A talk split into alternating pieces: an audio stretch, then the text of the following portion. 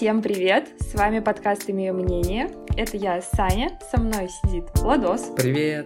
И это снова мы, ваши любимые энтузиасты, подготовили для вас, как всегда, суперактуальную тему и готовы ее перетереть. Про эмоциональную зрелость.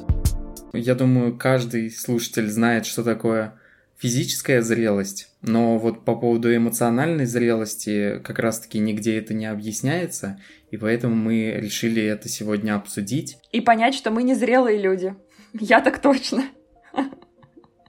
Нет, как правило, просто это вот как раз-таки совокупность, и, ну, мы потом скажем, ну, то есть у меня, например, некоторые показатели присутствуют незрелости, и я вот как раз буду с этим бороться, и вот подготовка к этому подкасту, наверное, такой мотивацией выступает.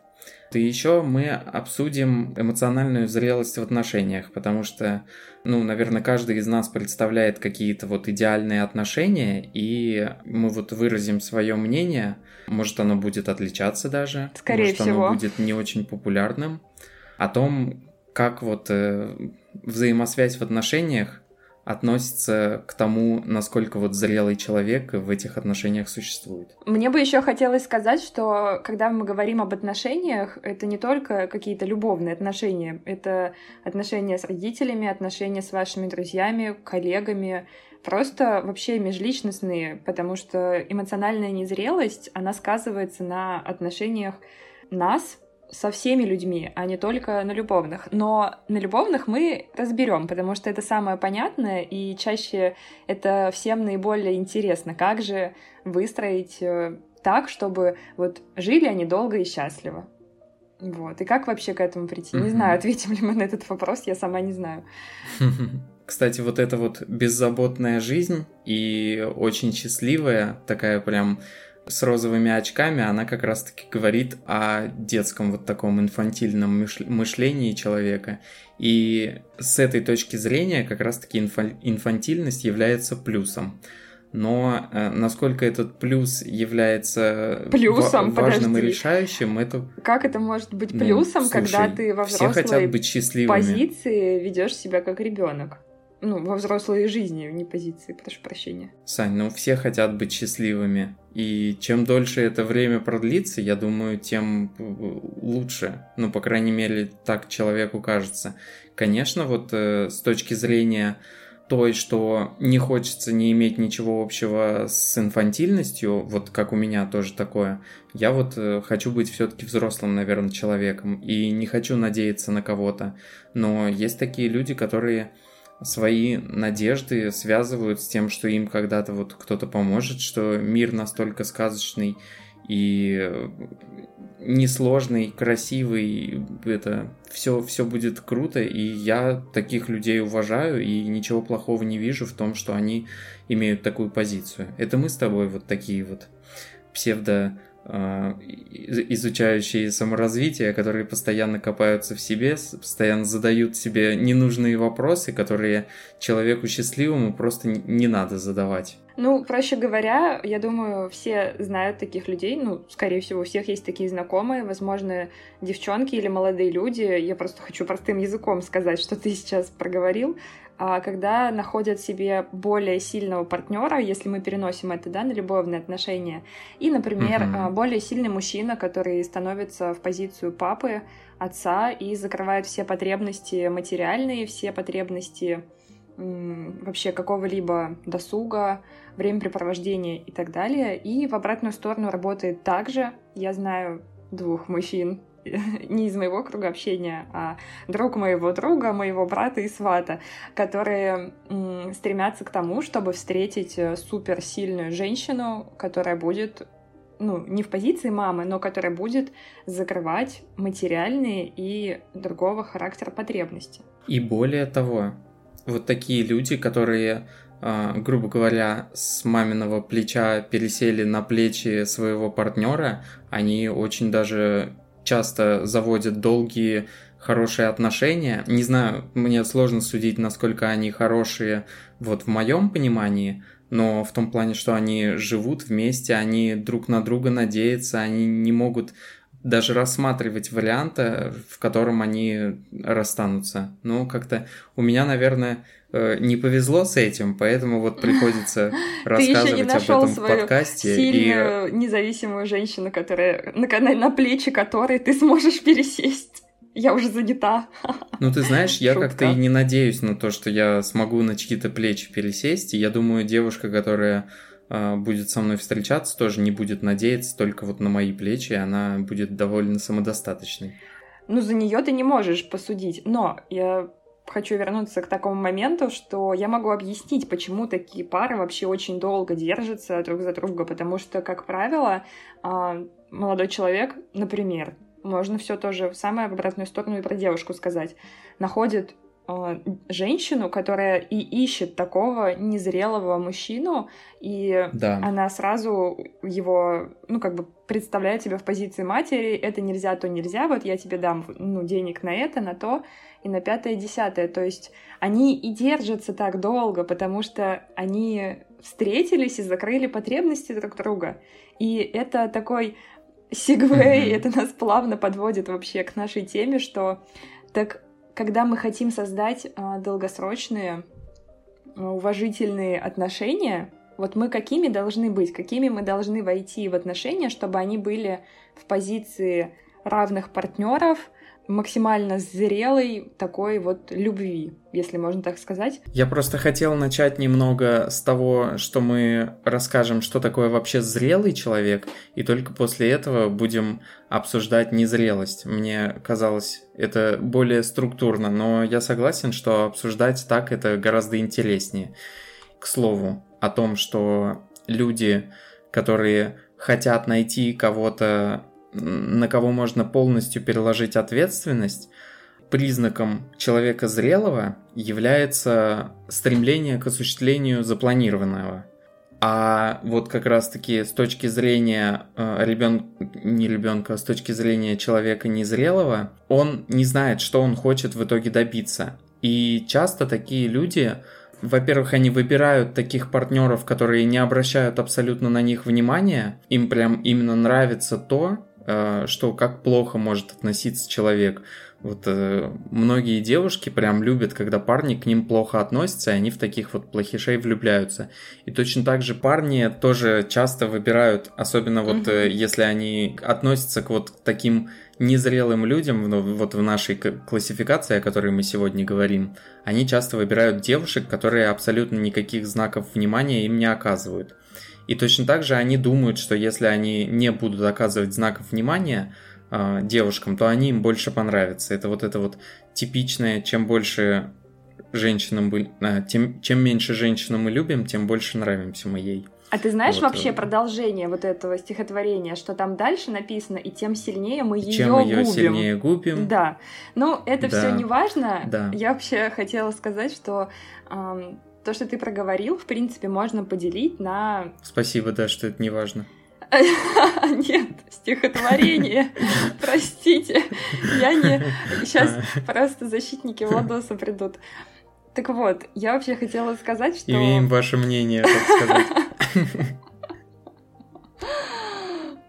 Помогите. В чем большая разница между зрелыми отношениями и то, что ты описываешь, так это в том, что существует... в принципе, эмоциональная связь, а существует, помимо этого, ну, я очень грубо сейчас поделю на две категории, а есть любовные созависимости разного рода, то есть бывает избегающий тип привязанности, mm-hmm. бывает тревожный тип привязанности, созависимые отношения, то есть разного рода классификации, когда наши отношения нездоровые, ну, прямо скажем, и mm-hmm. вот в зрелых отношениях, в принципе, человек многое может сам себе дать, ну, и так, то есть без партнера, как по чувствам, так и физически и материально. То есть сам себя способен, ну, как это, проспонсировать в любом роде вообще этого слова. И тогда, когда такой человек вступает в отношения, он способен получать радость только от совместного общества, а не удовлетворения своих потребностей. И как раз-таки человек зрелый понимает, что если вот их пара распадется, ну вот расстанутся, так бывает, то он сможет это просто пережить, он сможет выжить, И ему нужно будет пережить какие-то эмоции на этот счет, грусть, какую-то тоску по вот этому главному классному периоду, по хорошим моментам, по всем крутым моментам, которые были в этих отношениях. Но его жизнь продолжится дальше, и просто он знает, что и свои сильные стороны, и свои слабые стороны, знает, что хочет он в отношениях тоже, и он не будет испытывать э, чувство, что вот причина расставания — это только его вина. То есть нет концентрации, mm-hmm. такой фиксации болезненной на, в принципе, на отношениях партнерских. Ну, все это можно, конечно же, перенести на дружеские отношения, на какие-то отношения начальник подчиненный и так далее. То есть нет какой-то дикой фиксации, ты прекрасно сам знаешь, что тебе одному, сам, самому с собой окей, а с человеком, с которым ты вступаешь в отношения, тебе тоже классно, и ну, ты приходишь как бы в эти отношения, чтобы, не знаю, как это по-русски, just for fun, то есть просто кайфануть и хорошо провести время. Понимаешь? А... А у меня тогда к тебе вопрос. Mm-hmm. Я, я потому что свое мнение имею, я хочу услышать твое.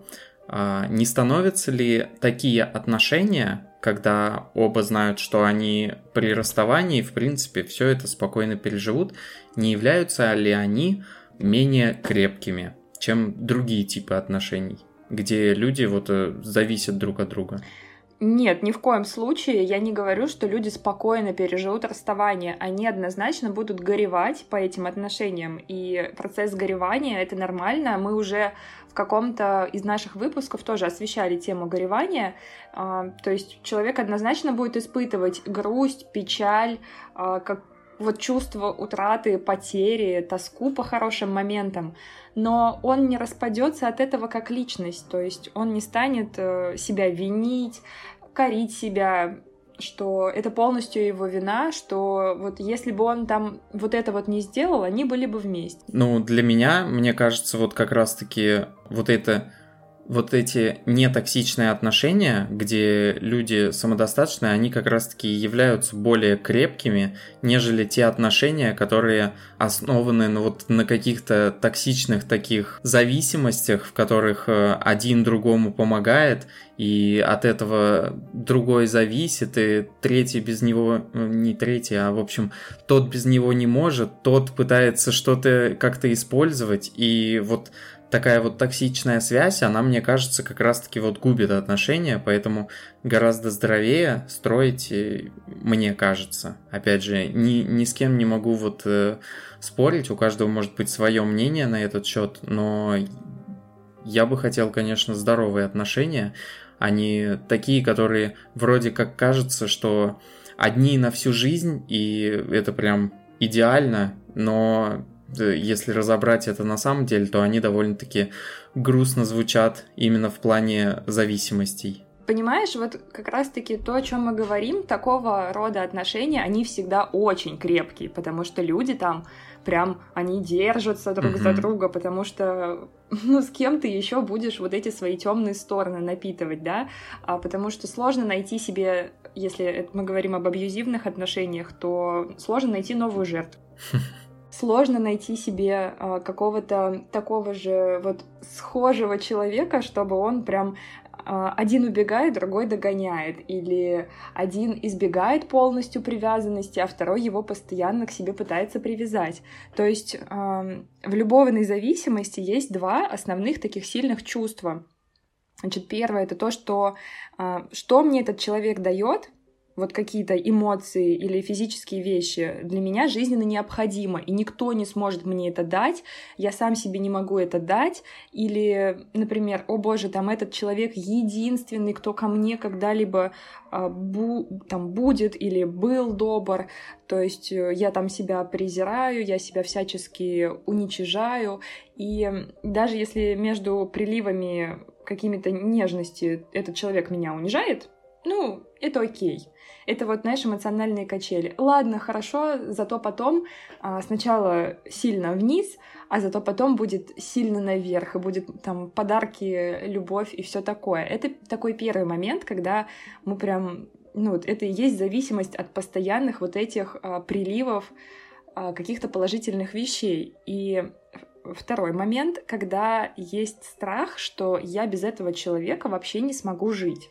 Это тоже то, что вызывает а, в нас а, созависимые отношения. Например, я опять же повторюсь, я не психолог, но...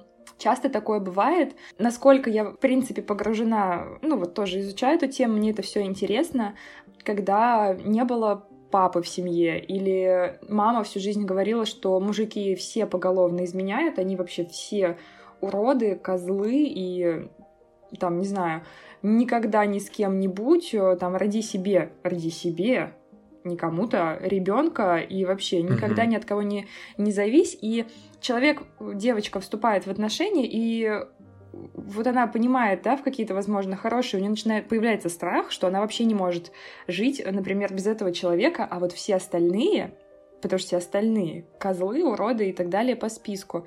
И если, ну, вот это все закончится, вот эти все отношения, то моя полноценная жизнь оборвется.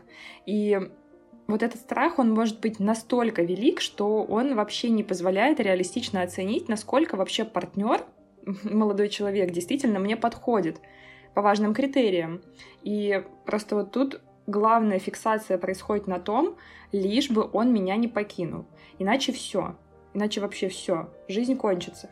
И мы тут можем провести параллель с тем, я, с тем, что я уже говорила, когда зрелые отношения, зрелая любовь — это...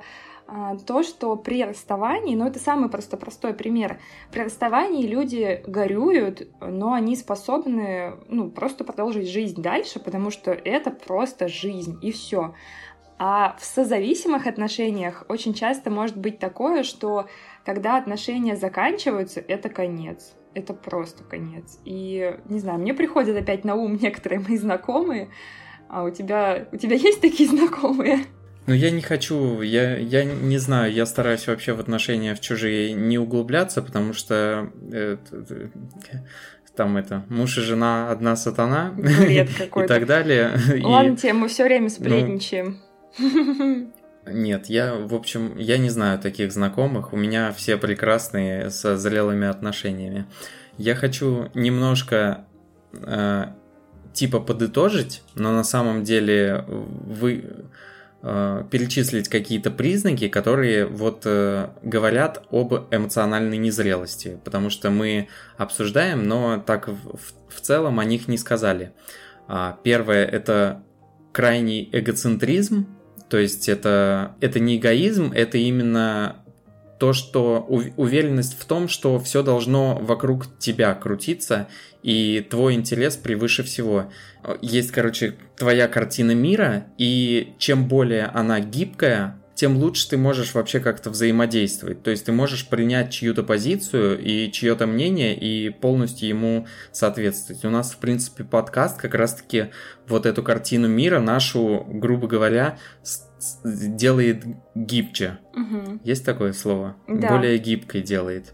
И... Для, для человека, который вот такой очень эгоцентричный, это, конечно, очень сложно принять какую-то чужую позицию. Вот, я не знаю, может, вспомните каких-то своих знакомых, которые вот прям такие, которые очень грубо на все реагируют. Часто у нас родители так делают, когда я, там, я не знаю, может... Татуировку Нет. вы хотели а, ну сделать, ладно. Я и думала, они такие... Я думала, ты хочешь левацкий уброс, как обычно, сделать, и уже пыталась не, тебя... Не-не-не. Подловить. Это вот как эгоцентризм. А дальше это отсутствие самостоятельности. Такому инфантильному человеку сложно брать вот вообще какую-то ответственность а, за что-то, и всегда он должен какую-то поддержку иметь, и существовать вот а, в одиночестве он даже короткое какое-то время, ему это тяжело, ему всегда нужна поддержка. Если вам тяжело находиться одному, наверное, нужно как-то вот покопаться в себе, понять, от чего вы убегаете, и как-то вот проработать, наверное, это с психологом, потому что, ну вот, я могу сказать про себя, это, ну вот, довольно сложно принять то, что ты действительно, может быть, в чем-то можешь быть не самостоятельным. То есть в каких-то бытовых вещах ты такой весь самостоятельный, но, например, проводить круто и весело время, вот, например, я до сих пор ни разу не ходил в кино один. Или я, все, ну, то есть я всегда ищу развлечения, где кто-то будет. И это вот такое вот, на самом деле, убегание немножко от проблем. Ну, знаешь, вообще эта вещь может проявляться не только в отсутствии желания проводить время в одиночку, но и также в том, что тебе даже какие-то малейшие вообще решения очень сложно принять самостоятельно, и э, даже по поводу покупки какой-то одежды ты обязательно советуешься с мужем, с мамой, с кем угодно, просто потому что ты сам не уверен. А мне оно надо или не надо? Я не знаю. Надо кого-нибудь спросить. Ну да, бывает. То есть, и такое. Даже для... У меня такого не бывает, но вот это вот отсутствие самостоятельности как раз-таки все это подразумевает, и я думаю, у каждого есть такие вот моменты, которые он хотел бы исправить. У меня нет. Нету? Ты молодец. Дальше это поиски виноватых, то есть всегда в своих неудачах, вот это опять же исходит из ответственности, и сложно себя признать, признать свои ошибки, обязательно нужно сделать, что это вот так вот случилось, то там государство виновато, то виновато окружение, то еще что-то, ну тоже, тоже с этим боремся, тоже можем в себе так это признать какие-то ошибки. Я просто иногда, вот я читаю, я вижу себя, ну, в каких-то решениях. То есть я не могу сказать, что я полностью э, не самостоятельный или полностью ищу виноватых, но в каких-то моментах, ну, действительно, наверное, это сложно признать. Ну, то есть я, например, мне очень сложно сменить работу на свою любимую, просто потому что я вот постоянно говорю, что да тут работа в России вся какая-то непонятная, начальники все идиоты и так далее. Ну, то есть... Ну, блин, я не знаю, возможно, в некоторых моментах... В этой сфере перекладывать ответственность. Есть у всех людей... То есть, да, бессознательно проскакивает такая реакция на те или иные вещи, но в общем и целом про себя я не, пока что я не могу сказать, что я так чувствую, что совпадаю с каким-то пунктом. А, просто у меня гипертрофирована ответственность, наверное, с детства. Я, не знаю, там за младшим братом все время присматривала. Мне страшно вообще, что я... Скорее у меня гиперконтроль, что вот если я там, да, где-то не поработаю или где-то я зафейлюсь, я себя скорее начну дико опидорить, что, блин, вообще... мой косяк, даже если это не мой косяк, значит, я там не проследила и так далее. То есть у меня, наверное, обратная сторона немного. Но ты можешь дальше рассказать, и я сейчас найду какие-нибудь в себе новые эти, загоны. Продолжай, пожалуйста. Дальше идет наличие огромного количества иллюзий, но мне кажется, это вообще очень сложно в себе как-то найти, раскопать, и без общения вот со специалистом, скорее всего, до этого очень сложно будет дойти. Я, например, в себе таких примеров, ну, не могу заметить. Ну, то есть это ты подразумеваешь, что это жизнь в розовых очках или что, под наличием иллюзий? Да, ну вот по отношению к себе или к, к окружающему миру, mm-hmm. то есть э, воспринимать так, как оно не является действительным. Хорошо, я ставлю минус тогда у себя. Дальше. Угу. Дальше это склонность к игромании и другим зависимостям. То есть э, оказывается, да, что это вот игры, алкоголь, какие-то запрещенные вещества, это именно такой способ для того, чтобы пребывать в мире иллюзий и тем самым не брать на себя ответственность за хотя бы за время, которое ты будешь проводить э, с пользой для себя.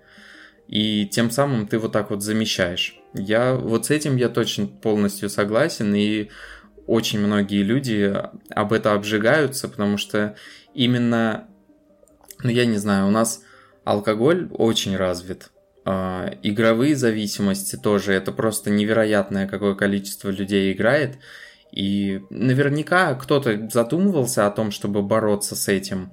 Но с этим невозможно бороться. Это... Мы же должны понимать, что это просто индустрия, и с этим ничего не сделать, как и с курением. Нет, бороться в смысле самому, самому а, себе, с, сам с собой бороться, а не бороться с индустрией. Мне кажется, с самим собой как-то попроще бороться.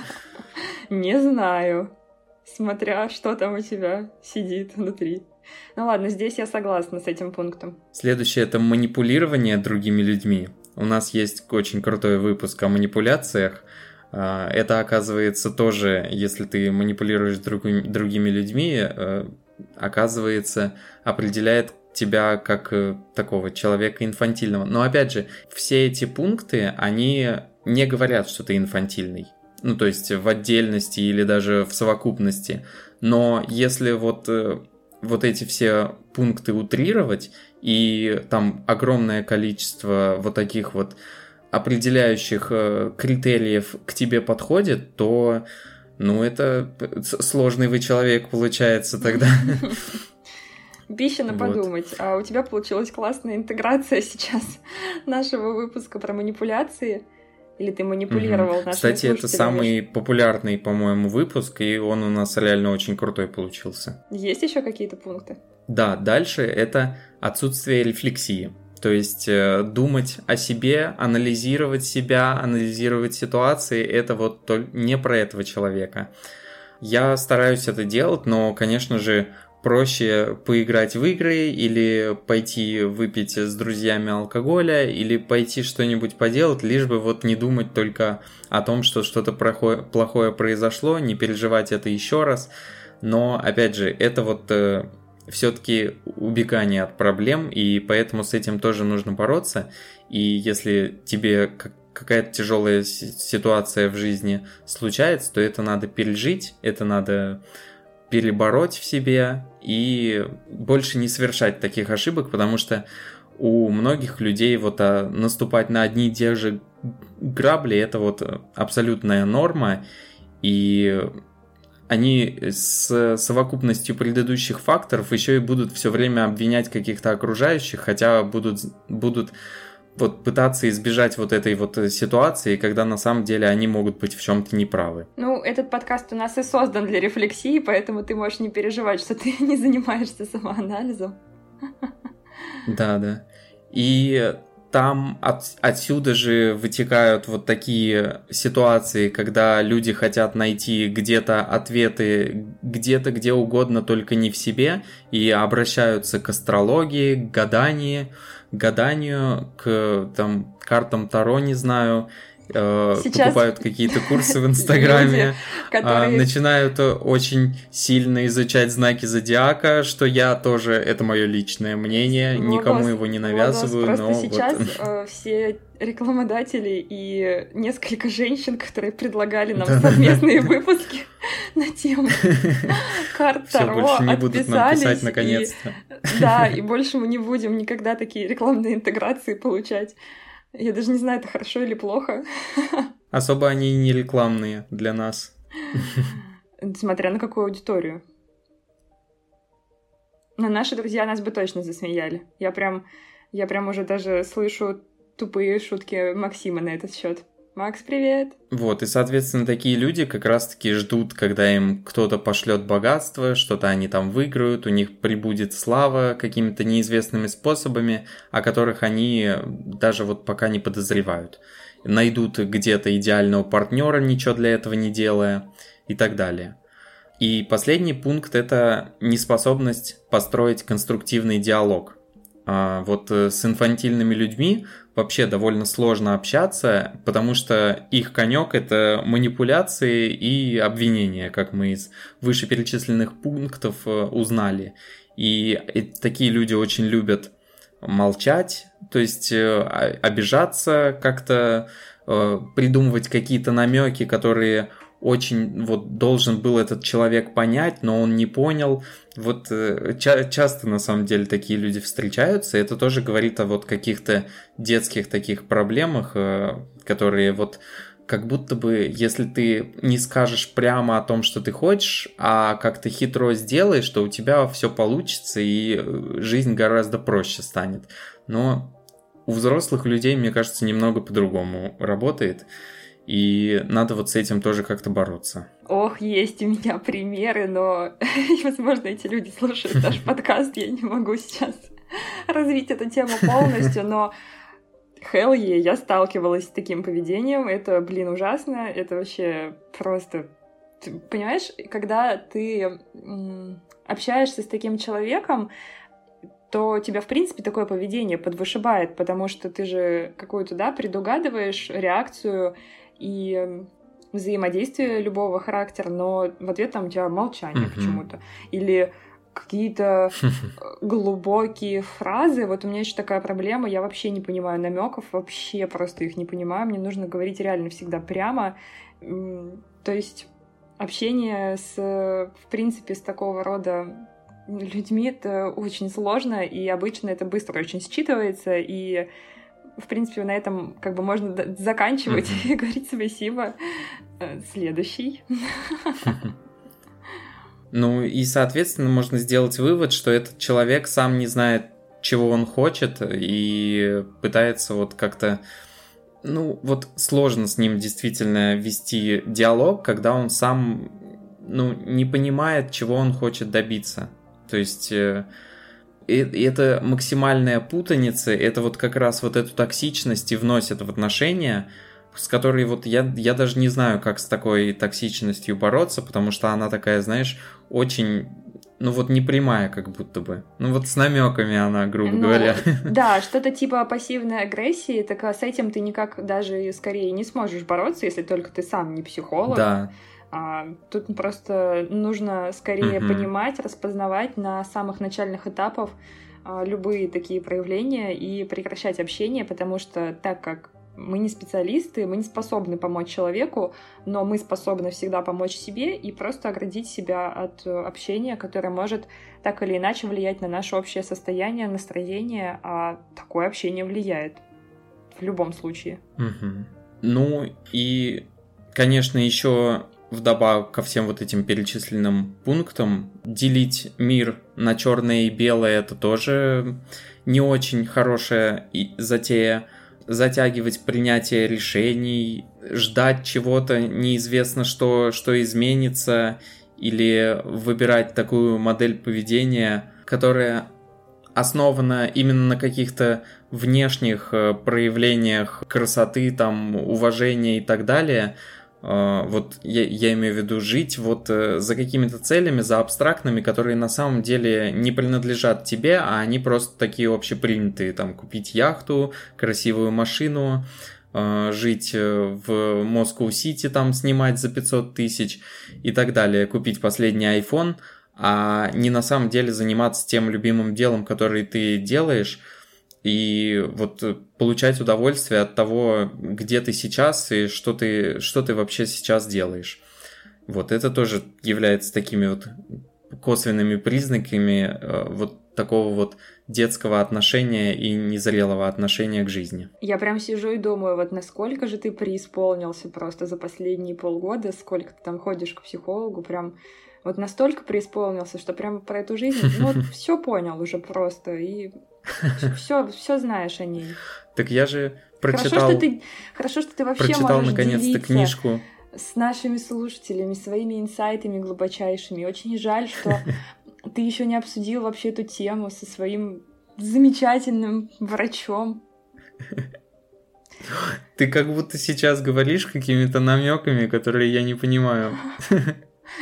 Я что, оскорбил сейчас всех слушателей? Не, я сам такой же. Не, реально. Нет, но согласен на самом деле с этим. Что ты преисполнился? Нет, я согласен с тем, что я перечислял. И более того, я же говорю, я очень часто вот в, в том, что я говорю, нахожу самого себя. И, ну вот, мне кажется, это то, как раз с чем нужно работать. И я думаю, все слушатели тоже как-то найдут себя и поймут, что, ну вот, наверное... Что, стоит что-то изменить, а могут они не согласиться и сказать, ну, гораздо же лучше жить в... Ну, лучше жить счастливыми, это, знаешь, как, не знаю, какую-нибудь поговорку, типа, вспомнить, что дураки, это там, счастье больше получают. Есть такие поговорки? Первый раз слышу вообще такие поговорки, я не знаю таких. Ну вот, ну в, в общем, в розовых очках тоже ничего плохого, мне кажется, нету. Ты понимаешь, нету в розовых очках ничего плохого, но каждый человек выбирает себе сам, да, модель, в которой он живет. Но мы нашим слушателям, конечно, рекомендуем, во-первых, слушать наши подкасты, ставить нам огоньки, сердечки, звездочки и написать нам везде комментарии, а также просто периодически проводить вообще ревизию своей жизни и своей модели поведения на предмет того, как вы взаимодействуете с вашими партнерами, с вашими коллегами, с вашим м, партнером в любовных отношениях. Ревизию через те пункты, которые нам очень сегодня перечислил классно Владосик. И просто, понимаешь, жить в розовых очках mm-hmm. можно, но это не полноценная жизнь, потому что это жизнь в позиции ребенка. Классно, полноценно и насыщенно ты можешь жить только когда взрослый, потому что у взрослых есть выбор. А когда мы дети, у нас нет выбора, за нас решает наш взрослый человек, мама, папа, бабушка и так далее.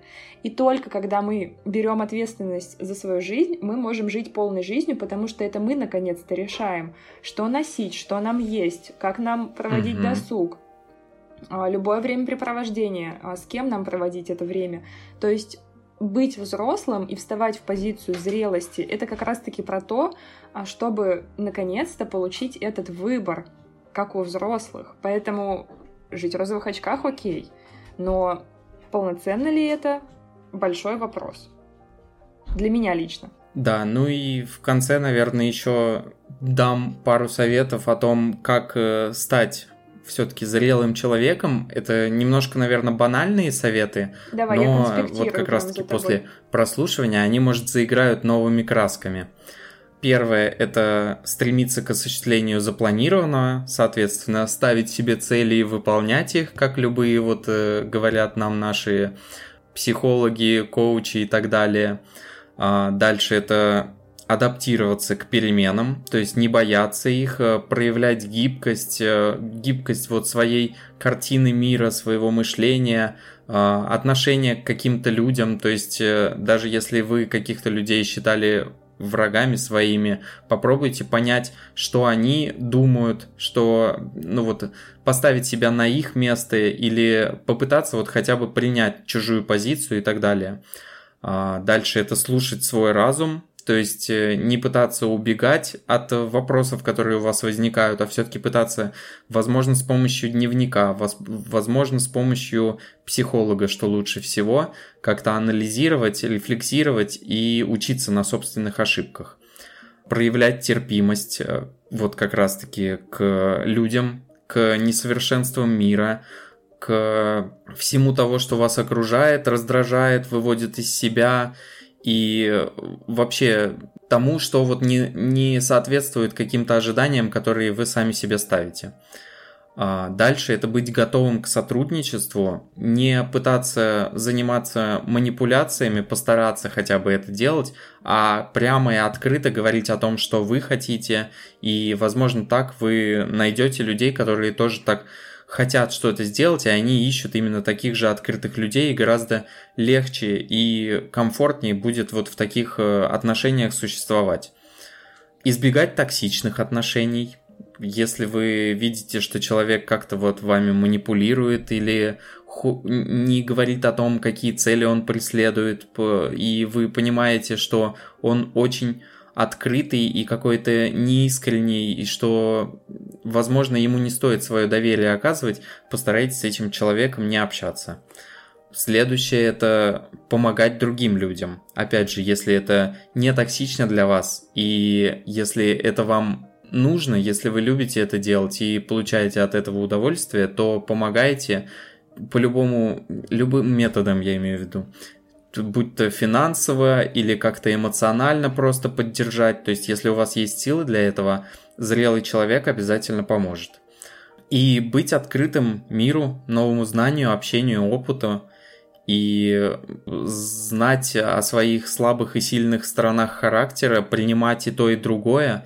И не пытаться как-то угодить кому-то, а вот просто с открытой душой, не стараться никому соответствовать, просто быть таким, какой ты есть, и иметь вот какой-то свой внутренний стержень, который будет указывать, что вам делать, а не прислушиваться к кому-то еще, прислушиваться к себе, в общем. Ну вот и все. От меня последний пункт лично хочу добавить и, конечно же, слушать наш подкаст. А так, да, спасибо большое, Владос, классные да. советы. Я все записала под диктовку. Конечно, нет. Шутка. Записала, на самом деле. Ну, я тебе скину потом, почитаешь. Спасибо большое, что вы были с нами. Обязательно возвращайтесь к нам на следующей неделе. И всем пока-пока. Пока-пока.